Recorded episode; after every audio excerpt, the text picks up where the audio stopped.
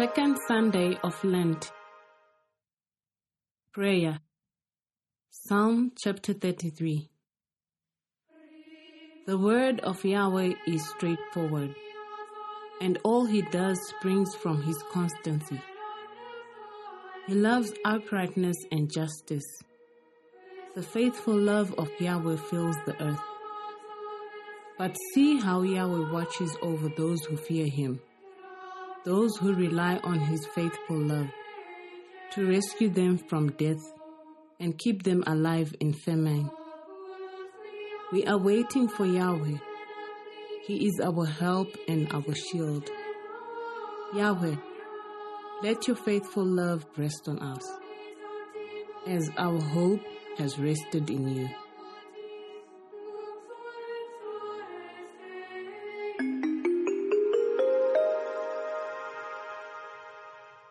Reading the Word. First reading Genesis chapter 12. Yahweh said to Abraham, Leave your country, your kindred, and your father's house, for a country which I shall show you, and I shall make you a great nation. I shall bless you and make your name famous. You are to be a blessing. I shall bless those who bless you and shall curse those who curse you. And all clans on earth will bless themselves by you. So Abram went to Yahweh, told him, and Lot went with him. Abram was seventy five years old when he left Haran. Second reading. Second Timothy chapter 1. So you are never to be ashamed of witnessing to our Lord, or ashamed of me for being his prisoner, but share in my hardship for the sake of the gospel, relying on the power of God who has saved us and called us to be holy, not because of anything we ourselves had done, but for his own purpose and by his own grace. This grace had already been granted to us in Christ Jesus before the beginning of time, but it has been revealed only by the appearing of our Savior, Christ Jesus. He has abolished death and he has brought to light immortality and life through the gospel. Gospel Matthew chapter 17 Six days later, Jesus took with him Peter and James and his brother John and led them up a high mountain by themselves. There in their presence, he was transfigured. His face shone like the sun, and his clothes became as dazzling as light. And suddenly, Moses and Elijah appeared to them. They were talking with him. Then Peter spoke to Jesus. Lord, he said, it is wonderful for us to be here. If you want me to, I will make three shelters here one for you, one for Moses, and one for Elijah. He was still speaking when suddenly a bright cloud covered them with shadow. And suddenly, from the cloud, there came a voice which said, This is my son, the beloved. He enjoys my favor. Listen to him. When they heard this, the disciples fell on their faces, overcame with fear. But Jesus came up and touched them, saying, Stand up, do not be afraid. And when they raised their eyes, they saw no one but Jesus. As they came down from the mountain, Jesus gave them this order Tell no one about this vision until the Son of Man has risen from the dead. Hearing the word, going forth, listening to God's word. The reading of the previous Sunday taught us what the choice for life means. Making the decision to trust and obey God is the first step to grow. But we cannot make that choice unless we persistently listen to his voice. This is the message of the second Lenten Sunday. Abram's life story turns decisively as a result of God's call, as reported in the first verses of Genesis chapter 12. This call begins the long and all important story of the patriarchs that will eventually overflow into the history of God's chosen people. What we call the history of salvation. God's plan and actions to serve the world and the people begins with the call of Abram. Yet the beginning and background of it are presented already in chapter 11, where Abram's father Terah moves away from the distant land of Ur of the Chaldeans, taking with him the whole family. Their final destination is the land of Canaan. But for unspecified reasons, they make a stop halfway in Haran. In that foreign city, Abram finds himself in a painful, even tragic situation. He has neither the past, having left his homeland and family roots behind, nor the future. His wife Sarah is childless with no hope for descendants. Stunningly, when no possibilities were forthcoming, God's voice and command come, spurring Abram to complete the journey he has begun. God's emblematic call contained a direct command to go forth, accompanied by a stunningly rich promise related to the painful situation of Abram's life, the promise of numerous descendants, and land to live in. These promises referred to a distant future. God does not speak of immediate solutions and are concentrated in the word blessing. You will be a blessing, and all the families of the earth will find blessing in you. Abram is well aware that he might not see all of them effectively fulfilled in his life, but with deep trust in the dependability of God's word, he moves on. He went as the Lord directed him, in spite of the questions and uncertainties, in spite of his advanced age of 75. And it was through his trust and fidelity, shown in listening and obedience to God's voice, that the promise began to take concrete shape as he moved forward on the journey. The fulfillment of God's word moved closer. The Apostle Paul, when writing to his disciple and co worker Timothy, also finds himself in an uneasy situation. He is well aware that the end of his life and service is approaching. Because of his work and commitment to Jesus and the gospel, he finds himself in jail. Expecting to give the supreme testimony to his Lord by laying down his own life in martyrdom. Such a situation is extremely distressing and very challenging. He might have been asking himself, Is such an end a sign that my life mission was a failure? Nevertheless, the apostle persists in constant prayer and gratefulness to God. He has already experienced the paradoxical truth that God's power is made perfect in weakness. Thus, he also exhorts his disciple to go forth and not be ashamed of either the Lord Jesus or of him, the prisoner for his sake. Timothy is to bear his share of hardship for the gospel with the strength that comes from God. Timothy will be able to follow his master's example only through deep acquaintance with the gospel of Jesus Christ, who triumphed over death. The apostle reminds him about this, exhorting him not to forget his call and the grace which was given him. Later in the letter, Paul encourages him to carry on with this testimony, pointing out the importance of listening to the message of the gospel and transmitting it.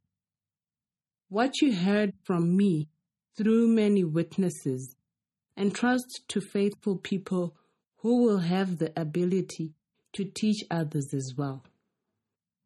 In spite of difficulties and dangers, Timothy is to continue Paul's mission, sustained by the power of God's word, and to share that word with others.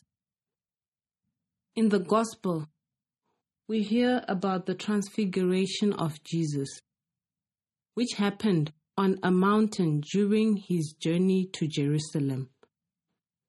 For Matthew and for Mark and Luke, this journey was the only pilgrimage of Jesus to the holy city. Here he will suffer death on Calvary, a small hill just outside the walls of the city. Yet, the final outcome of this journey was the resurrection. As the group of disciples accompanied by Jesus to Jerusalem. He taught them about the importance of the cross as an integral part of God's salvific plan. This message was so difficult that they were trying hard to ignore it. A vision of glory on the mountain was to counterbalance the tragedy of scandalous death on Calvary. At Jesus' transfiguration, Three chosen apostles witnessed a divine revelation similar to one on Sinai, the revelation of God to Moses and the whole Israel, and later on to Elijah. The bright cloud, God's voice, and human prostration all serve as expressions of reverence. When a human being witnesses the powerful manifestations of God. The disciples know about these events from Israel's past, and they themselves realize that they are in the presence of the living God. Their natural fear is transformed by the touch from Jesus at the end of the story, a touch of reassurance and consolation. His words, Rise and do not be afraid. As well, mention of the resurrection. Point forward to the events they will experience shortly after Jesus' death.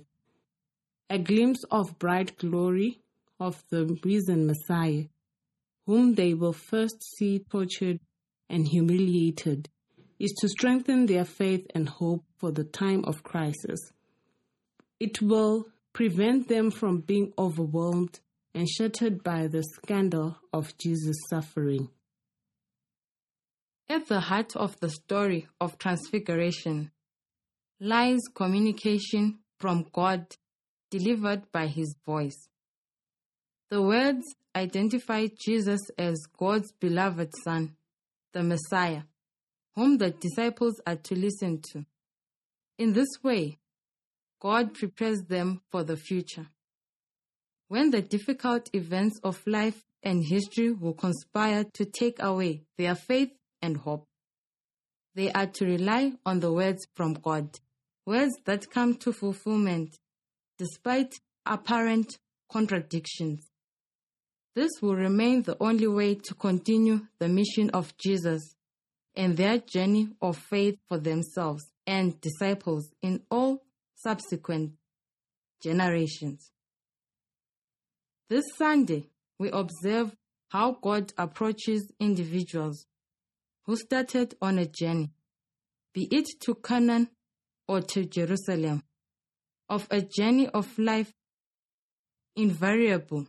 They find themselves in various difficulties, sometimes faced with the prospect of death. Abram stops in Haran with no human hope. Timothy faces fear, seeing the approaching death of his teacher and mentor, Paul. The disciples are frightened of the cross and as Jesus approaches Jerusalem. In all those cases, God's voice addressed them with a command to go forth on their way. It brings not only a command, but reassurance that God continues to go with them. Listening to his voice and call, they open themselves for the unlimited power of his grace that will lead them and will change what appears hopeless. For the Lord's word is upright. All his works are trustworthy, says the psalmist. With him we make our prayer, Lord, we put our hope in you. Listening to the Word of God. The theme of Second Sunday of Lent summons us to reflect on our missionary mandate. Every time we attend the Holy Mass, the priest or deacon at this end says, Go forth and proclaim the word of God with your lives. The Gospel of today tells us that the three disciples of Jesus, after hearing God's voice, wanted to pitch tents on the mountain because they experienced God's presence and were happy to stay where they were. Yet, following Jesus, they had to come down from the mountain and continue their mission, just as Abraham was commanded to go forth from his place of rest. When we reflect on this command, three insights emerge as lessons for our lives. First, listening to the Word of God changes us and challenges our lives and faith. In this season of Lent, listening to the Word of God must be followed by conversion, a visible change that takes place in our lives. God assures us that the door who acts such as a one shall be blessed in what he does. The Word of God should challenge and transform us. Therefore, we must examine our life and determine what needs to be eliminated from it. For instance, if I am good at gossiping, telling lies, stealing, or being too judgmental, I should respond to God's word by turning away from such practices. This would make me a transformed person. Second, going forth, listening to God's word sets us on fire St. Ignatius says, Go forth and set the world on fire. When we listen to God's word, we are empowered by the life giving breath of the Holy Spirit, and we cannot keep that word to ourselves. We must share it with our brothers and sisters. Mary, after she received the message from God through the angel Gabriel, went to share that revelation and her personal joy with Elizabeth. We are to share that fire we experience in our encounter with the Word of God through our testimony and witness of life, especially in our families, community, at work, at school, and everywhere we find ourselves. Third, going forth. Listening to God's word compels us to action. Like Abram, we are to go forth become God's missionaries. We must leave our comfort zones and move forth wherever God sends us, and in the process, evangelize His people. This does not mean going to distant foreign lands. We are to be missionaries first to our own world, which is in so much need of God's presence. This kind of mission involves going out of the self in order to meet our brothers and sisters. In this encounter, we share our personal joys and sorrows, but above all, we share our faith with others. We must not justify our withdrawal by saying, I am unsociable or I am an introvert. We should be open hearted persons who can channel God's blessings to others. In doing this, we come down from the mountain of our comfort and move on to the foreign lands, like Abram or the disciples. We should embark on this mission with courage. It is God who calls us to carry forth this mandate of missionary discipleship. We should not fear anything because God assures us of His continuous protection and blessings. We should not say, I am afraid, not educated, untrained, too young, or too old. God calls everyone, regardless of age or status, to carry out this mission in a particular and unique way. Prayer and meditation on God's Word are what we need to respond adequately to this call and mission. Thus, our going forth must be done in the attitude of constant listening to God's Word. Those who travel bring with them glad tidings.